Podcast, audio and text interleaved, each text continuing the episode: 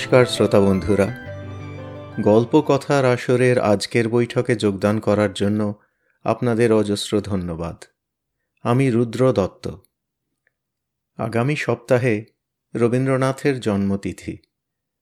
আগের বছরেও যেমন, এই বছরেও এই কবিপক্ষটিতে রবীন্দ্রনাথের লেখা এবং রবীন্দ্রনাথ সম্পর্কিত অন্য কিছু কিছু লেখা পড়ার উদ্দেশ্য আছে। আজকে পাঠ করছি রবীন্দ্রনাথ ঠাকুরের লেখা একটি গল্প। পরের সপ্তাহে শুনবেন বন্ধুবর রাজীবের কণ্ঠে অন্য একটি গল্প। আর মহাশ্বেতার মুখে লীলা মজুমদারের লেখা রবীন্দ্রনাথের শান্তিনিকেতনের সম্পর্কীয় একটি রম্য রচনা। এছাড়াও ঠাকুর পরিবারের অন্যদের কিছু কিছু লেখা পড়ার উদ্দেশ্য আছে। আজকে রবীন্দ্রনাথের যে গল্পটি পড়ব, সেটি রবীন্দ্রনাথের অনেক রচনার মতোই একাধিক স্তরে রচিত। জীবনের বিভিন্ন সময় পাঠ করলে রবীন্দ্রনাথের অনেক লেখাই তার থেকে নতুন মূল্য, নতুন অর্থ পাওয়া যায়। এই লেখাটিতেও একটি গল্প তো আছেই, আবার গল্প বলার গল্পও আছে। ভালো করে শুনলে বোঝা যাবে, গল্প শোনার গল্পও আছে। তাহলে আর কথা না বাড়িয়ে আরম্ভ করছি আজকের পাঠ রবীন্দ্রনাথ ঠাকুরের অসম্ভব কথা।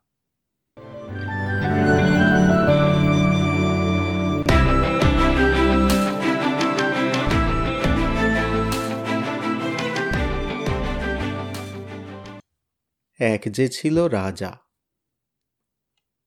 তখন ইহার বেশি কিছু জানিবার আবশ্যক ছিল না।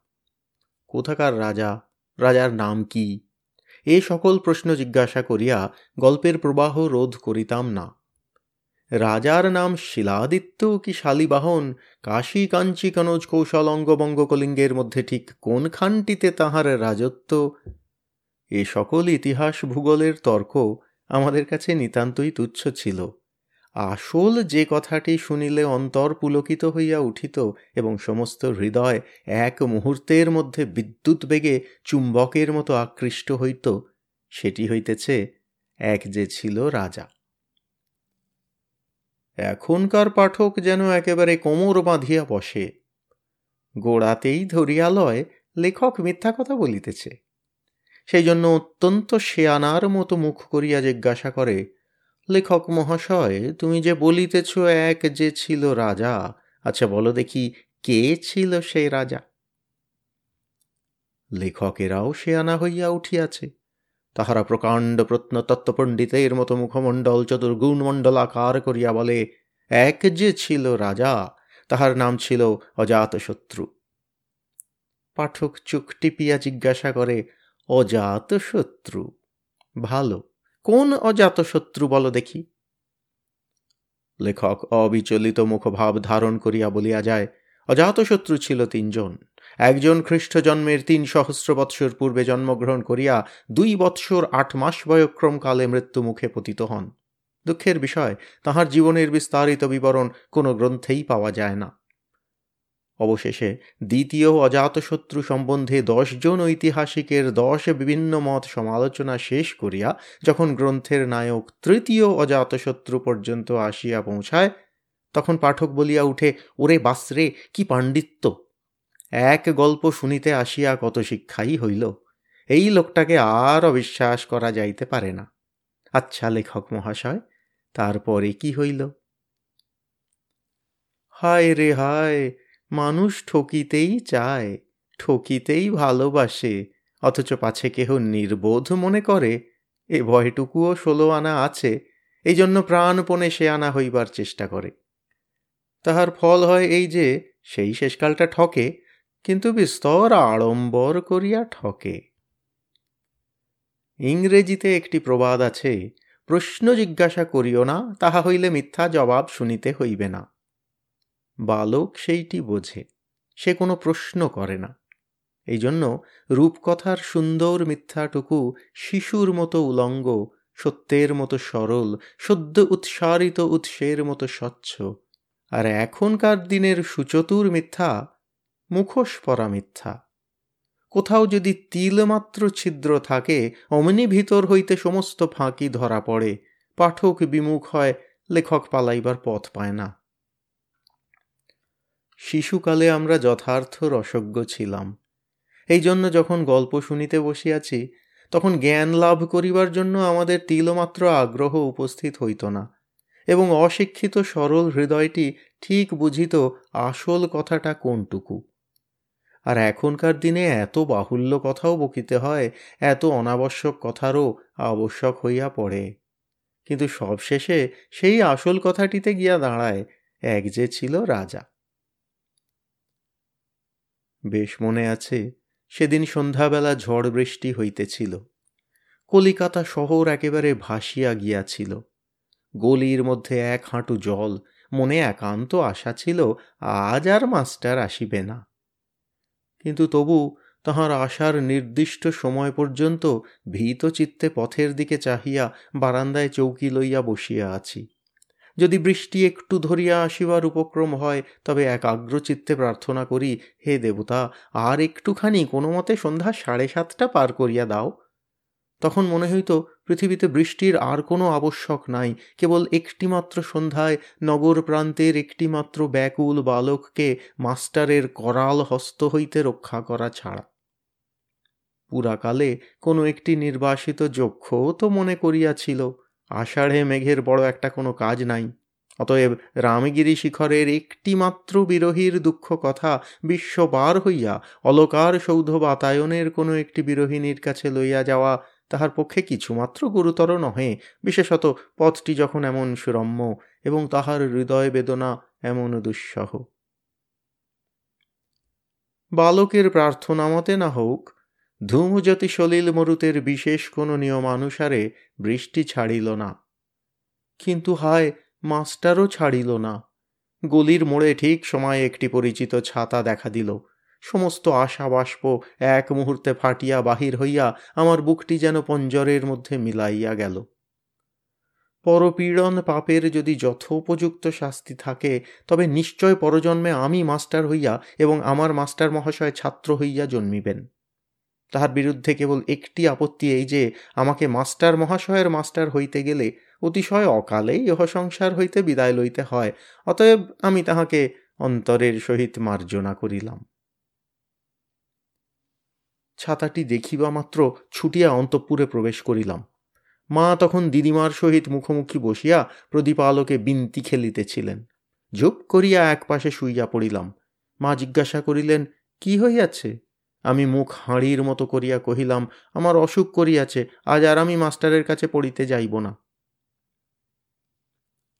আশা করি অপ্রাপ্তবয়স্ক কেহ আমার এ লেখা পড়িবে না এবং স্কুলের কোনো সিলেকশন বহিতে আমার এ লেখা উদ্ধৃত হইবে না, কারণ আমি যে কাজ করিয়াছিলাম তাহা নীতিবিরুদ্ধ এবং সেই জন্য কোনো শাস্তিও পাই নাই, বরঞ্চ আমার অভিপ্রায় সিদ্ধ হইল। মা চাকরকে বলিয়া দিলেন, আজ তবে থাক মাস্টারকে যেতে বলে দে। কিন্তু তিনি যেরূপ নিরুদ্বিগ্নভাবে বিনতি খেলিতে লাগিলেন, তাহাতে বেশ বোঝা গেল যে মা তাহার পুত্রের অসুখের উৎকট লক্ষণগুলি মিলাইয়া দেখিয়া মনে মনে হাসিলেন। আমিও মনের সুখে বালিশের মধ্যে মুখ গুজিয়া খুব হাসিলাম। আমাদের উভয়ের মন উভয়ের কাছে অগোচর রহিল না। কিন্তু সকলেই জানেন, এ প্রকারের অসুখ অধিকক্ষণ স্থায়ী করিয়া রাখা রোগীর পক্ষে বড়ই দুষ্কর। মিনিটখানেক না যাইতে যাইতে দিদিমাকে ধরিয়া পড়িলাম। দিদিমা, একটা গল্প বলো। দুই চারিবার কোনো উত্তর পাওয়া গেল না। মা বলিলেন, রস বাছা, খেলাটা আগে শেষ করি। আমি কহিলাম, না, খেলা তুমি কাল শেষ করো। আজ দিদিমাকে গল্প বলতে বলো না। মা কাগজ ফেলিয়া দিয়া কহিলেন, যাও খুড়ি, উহার সঙ্গে এখন কে পারিবে? মনে মনে হয়তো ভাবিলেন, আমার তো কাল মাস্টার আসিবে না, আমি কালও খেলিতে পারিব। আমি দিদিমার হাত ধরিয়া টানিয়া লইয়া একেবারে মশারির মধ্যে, বিছানার মধ্যে গিয়া উঠিলাম। প্রথমে খানিকটা পাশবালিশ জড়াইয়া, পা ছুঁড়িয়া, নড়িয়া, চড়িয়া মনের আনন্দ সংবরণ করিতে গেল, তারপরে বলিলাম, গল্প বলো। তখনও ঝুপঝুপ করিয়া বাহিরে বৃষ্টি পড়িতেছিল। দিদিমা মৃদুস্বরে আরম্ভ করিলেন, এক যে ছিল রাজা, তাহার এক রানী, আহ, বাঁচা গেল। সুও এবং দুও রানী শুনিলেই বুকটা কাঁপিয়া ওঠে। বুঝিতে পারি দুও হতভাগিনীর বিপদের আর বিলম্ব নাই। পূর্ব হইতে মনে বিষম একটা উৎকণ্ঠা চাপিয়া থাকে। যখন শোনা গেল আর কোনো চিন্তার বিষয় নাই, কেবল রাজার পুত্র সন্তান হয় নাই বলিয়া রাজা ব্যাকুল হইয়া আছেন এবং দেবতার নিকট প্রার্থনা করিয়া কঠিন তপস্যা করিবার জন্য বনগমনে উদ্যত হইয়াছেন, তখন হাঁপ ছাড়িয়া বাঁচিলাম। পুত্র সন্তান না হইলে যে দুঃখের কোনো কারণ আছে, তাহা আমি বুঝিতাম না। আমি জানিতাম, যদি কিছুর জন্য বনে যাইবার কখনো আবশ্যক হয়, সে কেবল মাস্টারের কাছ হইতে পালাইবার অভিপ্রায়ে। রানী এবং একটি বালিকা কন্যা ঘরে ফেলিয়া রাজা তপস্যা করিতে চলিয়া গেলেন।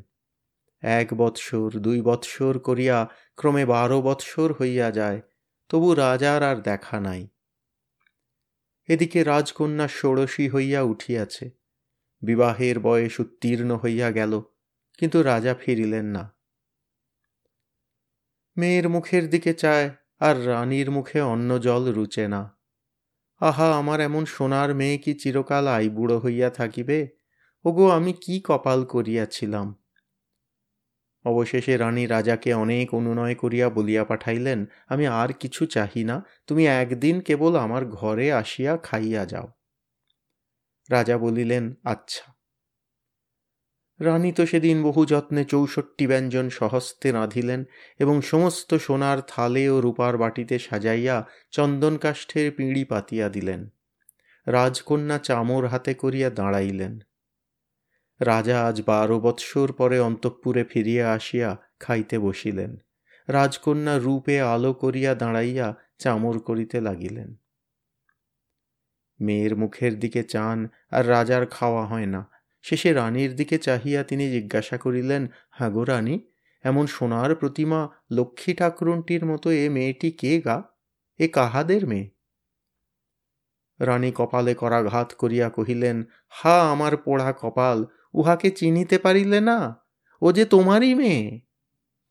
রাজা বড় আশ্চর্য হইয়া বলিলেন, আমার সেই সেদিনকার এতটুকু মেয়ে আজ এত বড়টি হইয়াছে? রানী দীর্ঘ নিঃশ্বাস ফেলিয়া কহিলেন তার হইবে না। বলো কি, আজ বারো বৎসর হইয়া গেল। রাজা জিজ্ঞাসা করিলেন, মেয়ের বিবাহ দাও নাই? রানী কহিলেন, তুমি ঘরে নাই। উহার বিবাহ কে দেয়? আমি কি নিজে পাত্র খুঁজিতে বাহির হইব? রাজা শুনিয়া হঠাৎ ভারী শশব ব্যস্ত হইয়া উঠিয়া বলিলেন রস আমি কাল সকালে উঠিয়া রাজোদ্দারে যাহার মুখ দেখিব, তাহারই সহিত উহার বিবাহ দিয়া দিব। রাজকন্যা চামর করিতে লাগিলেন। তাহার হাতের বালাতে চুড়িতে ঠুংঠাং শব্দ হইতে লাগিল। রাজার আহার হইয়া গেল। পরদিন ঘুম হইতে উঠিয়া বাহিরে আসিয়া রাজা দেখিলেন, একটি ব্রাহ্মণের ছেলে রাজবাড়ির বাহিরে জঙ্গল হইতে শুকনা কাঠ সংগ্রহ করিতেছে।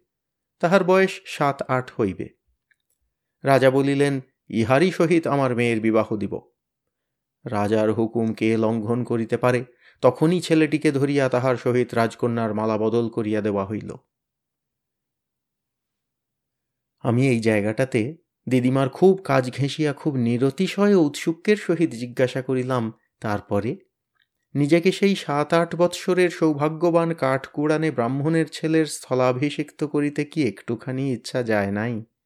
যখন সেই রাত্রে ঝুপঝুপ বৃষ্টি পড়িতেছিল মিট মিট করিয়া প্রদীপ জ্বলিতেছিল এবং গুনগুন স্বরে দিদিমা মশারির মধ্যে গল্প বলিতেছিলেন, তখন কি বালক হৃদয়ের বিশ্বাসপরায়ণ, রহস্যময়, অনাবিষ্কৃত এক ক্ষুদ্র প্রান্তে এমন একটি অত্যন্ত সম্ভবপর ছবি জাগিয়া উঠে নাই যে সেও একদিন সকালবেলায় কোথায় এক রাজার দেশে রাজার দরজায় কাঠ কুড়াইতেছে।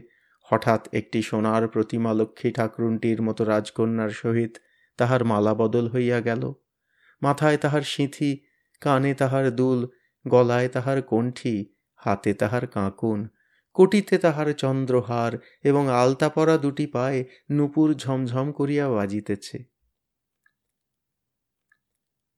কিন্তু আমার সেই দিদিমা যদি লেখক জন্ম ধারণ করিয়া আজকালকার শেয়ানা পাঠকদের কাছে এই গল্প বলিতেন, তবে ইতিমধ্যে তাহাকে কত হিসাব দিতে হইত?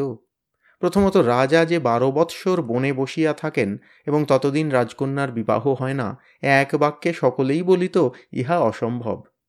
সেটুকুও যদি কোনো গতিকে গোলমালে পার পাইয়া যাইত, কিন্তু কন্যার বিবাহের জায়গায় বিষম একটা কলরব উঠিত। একে তো এমন কখনো হয় না।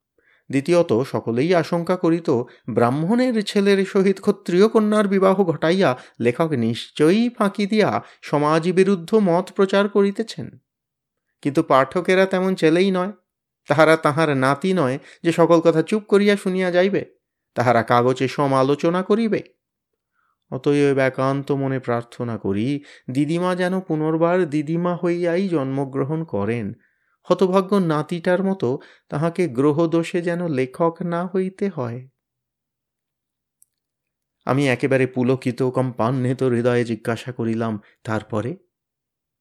দিদিমা বলিতে লাগিলেন, তারপরে রাজকন্যা মনের দুঃখে তাহার সেই ছোট স্বামীটিকে লইয়া চলিয়া গেল। অনেক দূর দেশে গিয়া একটি বৃহৎ অট্টালিকা নির্মাণ করিয়া সেই ব্রাহ্মণের ছেলেটিকে, আপনার সেই অতি ক্ষুদ্র স্বামীটিকে বড় যত্নে মানুষ করিতে লাগিল। আমি একটুখানি নড়িয়া চড়িয়া পাশবালিশ আরও একটু সবলে জড়াইয়া ধরিয়া কহিলাম, তারপরে? দিদিমা কহিলেন, তারপরে ছেলেটি পুঁথি হাতে প্রতিদিন পাঠশালে যায়। এমনি করিয়া গুরু মহাশয়ের কাছে নানা বিদ্যা শিখিয়া ছেলেটি ক্রমে যত বড় হইয়া উঠিতে লাগিল, ততই তাহার সহপাঠীরা তাহাকে জিজ্ঞাসা করিতে লাগিল, ওই যে সাত মহলা বাড়িতে তোমাকে লইয়া থাকে, সেই মেয়েটি তোমার কে হয়?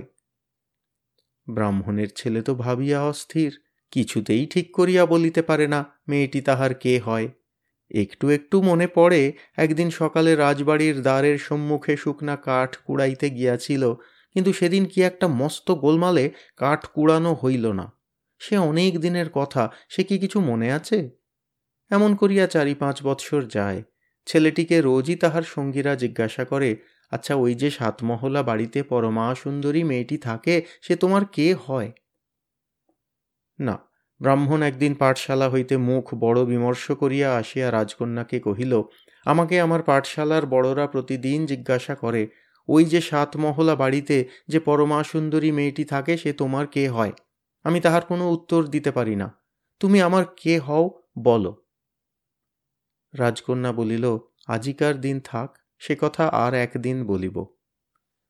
ব্রাহ্মণের ছেলে প্রতিদিন পাঠশালা হইতে আসিয়া জিজ্ঞাসা করে, তুমি আমার কি হও? রাজকন্যা প্রতিদিন উত্তর করে, সে কথা আজ থাক, আর একদিন বলিব। এমনি করিয়া আরও চার পাঁচ বৎসর কাটিয়া যায়।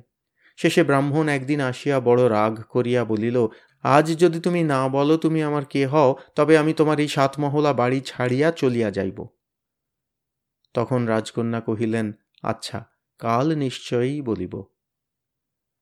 পরদিন ব্রাহ্মণ তো নয়, পাঠশালা হইতে ঘরে আসিয়াই রাজকন্যাকে বলিল, আজ বলিবে বলিয়াছিলে, তবে বলো রাজকন্যা বলিলেন, আজ রাত্রে আহার করিয়া তুমি যখন শয়ন করিবে, তখন বলিব। ব্রাহ্মণ বলিল আচ্ছা। বলিয়া সূর্যাস্তের অপেক্ষায় প্রহর গণিতে লাগিল। এদিকে রাজকন্যা সোনার পালঙ্কে একটি ধপধপে ফুলের বিছানা পাতিলেন, ঘরে সোনার প্রদীপে সুগন্ধ তেল দিয়া বাতি জ্বালাইলেন এবং চুলটি বাঁধিয়া নীলাম্বরী কাপড়টি পরিয়া সাজিয়া বসিয়া প্রহর গণিতে লাগিলেন। কখন রাত্রি আসে? রাত্রে তাহার স্বামী কোনো মতে আহার শেষ করিয়া শয়নগৃহে সোনার পালঙ্কে ফুলের বিছানায় গিয়া শয়ন করিলেন। ভাবিতে লাগিলেন, আজ শুনিতে পাইব, এই সাতমহলা বাড়িতে যে সুন্দরীটি থাকে, সে আমার কে হয়? রাজকন্যা তাহার স্বামীর পাত্রে প্রসাদ খাইয়া ধীরে ধীরে শয়নগৃহে প্রবেশ করিলেন। আজ বহুদিন পর প্রকাশ করিয়া বলিতে হইবে সাতমহলা বাড়ির একমাত্র অধীশ্বরী আমি, তোমার কে হই? বলিতে গিয়া বিছানায় প্রবেশ করিয়া দেখিলেন, ফুলের মধ্যে সাপ ছিল।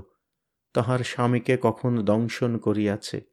স্বামীর মৃতদেহখানি মলিন হইয়া সোনার পালঙ্কে পুষ্পসজ্জায় পড়িয়া আছে। আমার যেন বক্ষস্পন্দন হঠাৎ বন্ধ হইয়া গেল। আমি রুদ্ধস্বরে বিবরণ মুখে জিজ্ঞাসা করিলাম, তারপরে কি হইল? দিদিমা বলিতে থাকিলেন, তারপরে? কিন্তু সে কথায় আর কাজ কি? সে যে আরও অসম্ভব। গল্পের প্রধান নায়ক সর্পাঘাতেই মারা গেল। তবুও তারপরে? বালক তখন জানিত না, মৃত্যুর পরেও একটা তারপরে থাকিতে পারে বটে। কিন্তু সে তারপরের উত্তর কোনো দিদিমার দিদিমাও দিতে পারে না। বিশ্বাসের বলে সাবিত্রী মৃত্যুরও অনুগমন করিয়াছিলেন। শিশুরও প্রবল বিশ্বাস। এই জন্য সে মৃত্যুর অঞ্চল ধরিয়া ফিরাইতে চায়। কিছুতেই মনে করিতে পারে না যে তাহার মাস্টারবিহীন এক সন্ধ্যাবেলার এত সাধের গল্পটি হঠাৎ একটি সর্পাঘাতেই মারা গেল। কাজেই দিদিমাকে সেই মহাপরিণামের চিররুদ্ধ গৃহ হইতে গল্পটিকে আবার ফিরাইয়া আনিতে হয়। কিন্তু এত সহজে সেটি সাধন করেন এমন অনায়াসে কেবল হয়তো একটা কলার ভেলায় ভাসাইয়া দিয়া গুটি দুই মন্ত্র পড়িয়া মাত্র। যে সেই ঝুপঝুপ বৃষ্টির রাত্রে স্তিমিত প্রদীপে বালকের মনে মৃত্যুর মূর্তি অত্যন্ত অকঠোর হইয়া আসে, তাহাকে এক রাত্রির সুখনিদ্রার চেয়ে বেশি মনে হয় না। গল্প যখন ফুরাইয়া যায়, আরামে শ্রান্ত দুটি চক্ষু আপনি মুদিয়া আসে। তখনও তো শিশুর ক্ষুদ্র প্রাণটিকে একটি স্নিগ্ধ, নিস্তব্ধ, নিস্তরঙ্গ স্রোতের মধ্যে সুষুপ্তির ভেলায় করিয়া ভাসাইয়া দেওয়া হয়। তারপর ভোরের বেলায় কে দুটি মায়ামন্ত্র পড়িয়া তাহাকে এই জগতের মধ্যে জাগ্রত করিয়া তোলে। কিন্তু যাহার বিশ্বাস নাই, যে ভীরু এ সৌন্দর্য রসাস্বাদনের জন্য এক ইঞ্চি পরিমাণ অসম্ভবকে লঙ্ঘন করিতে পরাণমুখ হয়। তাহার কাছে কোনো কিছুর আর তার পরে নাই। সমস্তই হঠাৎ অসময়ে এক অসমাপ্তিতে সমাপ্ত হইয়া গেছে। ছেলেবেলায় সাত সমুদ্র পার হইয়া মৃত্যুকেও লঙ্ঘন করিয়া গল্পের যেখানে যথার্থ বিরাম সেখানে স্নেহময়, সুমিষ্ট স্বরে শুনিতাম। আমার কথাটি ফুরল, নোটে গাছটি মুড়ল। এখন বয়স হইয়াছে। এখন গল্পের ঠিক মাঝখানটাতে হঠাৎ থামিয়া গিয়া একটা নিষ্ঠুর কঠিন কণ্ঠে শুনিতে পাই, আমার কথাটি ফুরল না, নোটে গাছটি মুড়ল না। কেন রে নোটে? মুড়লিনে কেন? তোর গরুতে দুর্ভোগ্যে। ওই নিরীহ প্রাণীটির নাম করিয়া কাজ নাই। আবার কে কোন দিক হইতে গায়ে পাতিয়া লইবে?